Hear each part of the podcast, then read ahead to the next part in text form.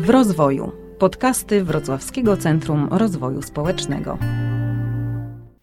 Gościem dzisiejszego odcinka z cyklu W rozwoju pierwszej pomocy jest Weronika Bukowska, liderka Fundacji DKMS, która działa bardzo aktywnie w środowisku studenckim. Co 40 minut e, ktoś w Polsce dowiaduje się, że ma białaczkę, więc jest nas naprawdę dużo.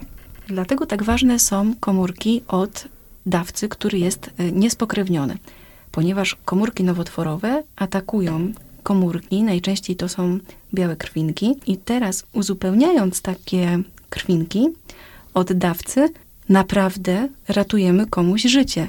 Nie pomagamy doraźnie, tylko dajemy e, możliwość życia, możliwość funkcjonowania i możliwość wyjścia z, ze śmiertelnej choroby. To jest niesamowita forma pierwszej pomocy. Zdarza się właśnie fantastyczna okazja dla wszystkich, którzy chcą być w gotowości i chcą nieść pierwszą, czyli najważniejszą pomoc. Możemy wszyscy, każdy z nas, zarejestrować się w bazie i być może zostać czyimś bliźniakiem genetycznym, być może nieść taką pomoc zaplanowaną. Wcale nie musimy być świadkiem wypadku, wcale nie musimy być świadkiem krytycznej sytuacji, żeby ocalić komuś życie.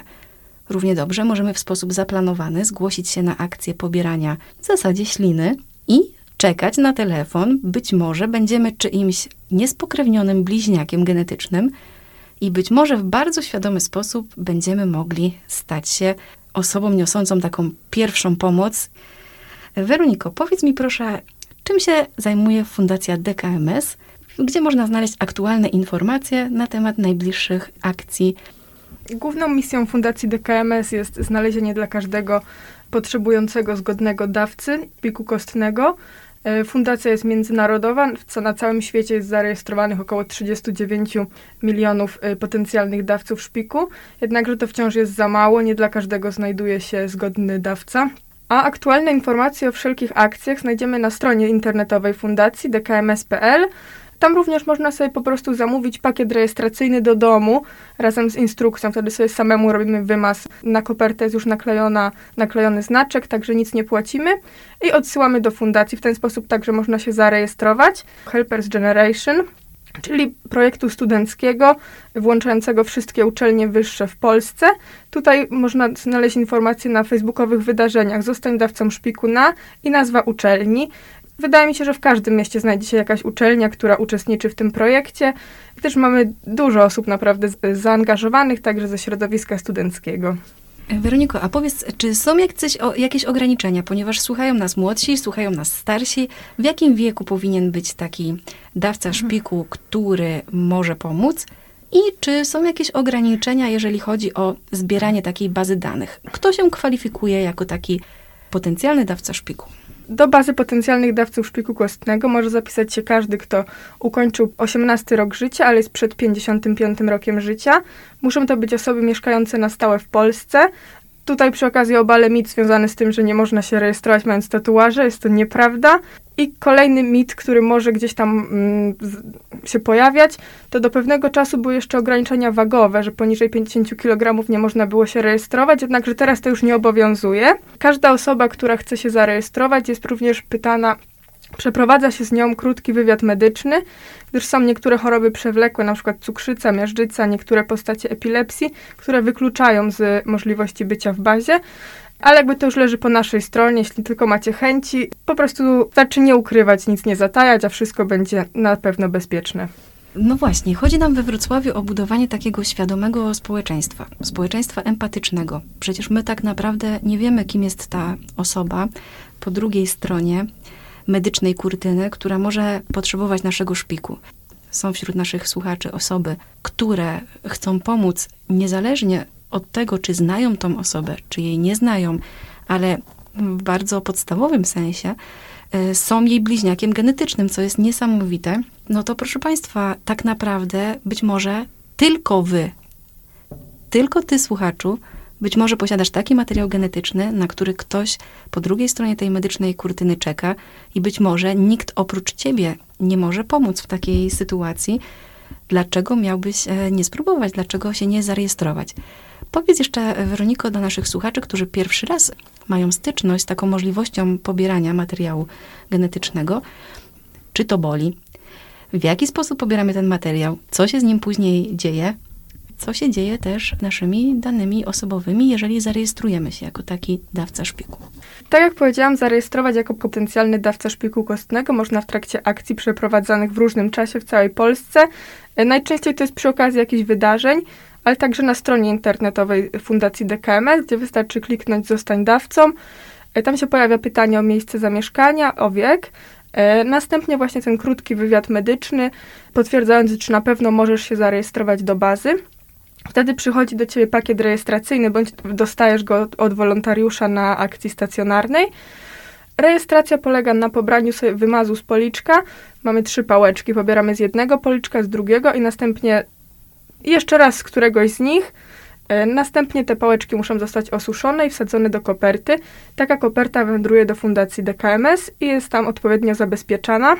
Dane są jak najbardziej poufne, magazynowane tylko przez fundację lub ewentualnie w późniejszych fazach procesu dawstwa krwi, także przez placówki medyczne. E, jeśli zdarzy się, że znajdzie, że znajdzie się jakiś nasz bliźniak genetyczny, który potrzebuje pomocy, otrzymujemy telefon z Fundacji DKMS. E, sama rejestracja w bazie nie jest jeszcze jednoznaczna i zobowiązująca. Jeśli nam się zmieni coś w sytuacji życiowej lub także w przypadku ciąży, możemy po prostu odmówić oddania szpiku. Procedury pobierania szpiku kostnego w przypadku, kiedy zarówno dawca, jak i biorca już ustalą zasady i czas, odbywa się w 85% przypadków z krwi obwodowej, czyli jakby mamy pobieraną krew, następnie z niej odfiltrowywany jest szpik kostny, a ta krew w całości wraca do naszego ciała. W przypadku 15% przypadków y, oddawania szpiku kostnego jest to pobierane z talerza kości biodrowej, Wtedy taki zabieg jest wykonywany pod narkozą, nic tutaj nie boli, trwa około godziny, ale po nim musimy zostać jeszcze jedną noc w szpitalu na obserwację. Wszelkie koszty związane z pobraniem szpiku lub wcześniejszymi badaniami, bo taki zestaw badań też trzeba odbyć, pokrywa Fundacja DKMS, włączając w to także koszt hotelu, na przykład kiedy musimy dojechać do kliniki znajdującej się w bardziej oddalonym od nas mieście. Jeśli chodzi o zwolnienie z pracy na czas procedury związanej z dawstwem szpiku, to jest to w kodeksie pracy zapewnione. Jest taki zapis, że, że każdemu dawcy szpiku, narządów lub tkanek na czas y, całego tego procesu, łącznie z niezbędnymi badaniami, przysługują pełnopłatne dni y, urlopowe. Także tutaj jakby dawca nie ma się o co martwić, o mm, kwestie finansowe. Ja rozumiem, że to tak jak e, z pierwszą pomocą, że czasami możemy pomóc poprzez taki telefon na pogotowie. Tak samo w tym przypadku. Tak naprawdę chodzi o taką postawę, kiedy się zarejestrujemy, ale to wcale nie znaczy, że w całym naszym życiu albo przez kilka najbliższych lat znajdzie się taki genetyczny bliźniak. Także dlaczego taka ważna jest baza danych i dlaczego zależy nam na tym, żeby jak najwięcej osób e, się zarejestrowało? E, o powodzeniu procesu przeszczepu szpiku kostnego decydują antygeny HLA, czyli antygeny zgodności tkankowej. No i one mogą być przeróżne u każdego człowieka. Odpowiadają one za to za zaakceptowanie lub odrzucenie komórek. I wspomnę tutaj na przykład przykład Amelki, której dedykowana jest tegoroczna akcja Helpers Generation. E, Amelka ma 13 lat, choruje na białaczkę. Już od roku poszukuje swojego bliźniaka genetycznego, kogoś, kto może dla niej okazać się zgodnym dawcą. Niestety w całej międzynarodowej bazie nie ma takiej osoby. Więc do większości z potencjalnych dawców nigdy nie zadzwoni ten telefon, ale nie wiadomo, kto akurat posiada taki zestaw genów, który będzie w stanie pomóc i uratować komuś życie. Dlatego ważne jest, aby baza była jak największa. Tym bardziej, że każdego roku tracimy również część osób, czy to z powodu przeprowadzki za granicę, osiągnięcia maksymalnego wieku, czyli tego 55 lat. Kobiety zachodzące w ciąży są także wykluczone z możliwości oddania szpiku na czas ciąży i, i, i pierwsze pół roku po porodzie. Ja rozumiem też, że ta baza musi być taka duża też e, głównie po to, żeby była różnorodna. I najważniejsze jest to, że każdy z naszych słuchaczy może być tą właśnie osobą, której poszukuje, ta osoba, której dedykowana jest akcja. Jak często takie akcje oddawania szpiku e, kostnego są przeprowadzane? Gdzie najczęściej można Was znaleźć? I gdzie szukać aktualnych informacji, kiedy taka najbliższa akcja się pojawia, żeby można było podejść i dać sobie pobrać w zasadzie ślinę pałeczką. Aktualnych informacji należy szukać na stronie internetowej Fundacji DKMS, także na fanpage'u na Facebooku, albo po prostu śledzić y, swoje lokalne social media. Takie akcje najczęściej są organizowane przy okazji jakichś wydarzeń, y, festynów lokalnych, jakiegoś Dnia Dziecka, Mikołajek, y, coś w tym rodzaju. Zazwyczaj są to stoiska towarzyszące jakiejś innej akcji. Wydaje mi się, że Helpers Generation jest właśnie taką największą samodzielną akcją obejmującą uczelnię w Polsce. Reszta to e, raczej właśnie wydarzenia towarzyszące. Także po prostu warto mieć otwarte oczy i uszy na, na napływające do nas informacje. Myślę, drodzy słuchacze, że w naszym cyklu w rozwoju pierwszej pomocy znajdą się osoby, które chcą budować takie empatyczne społeczeństwo.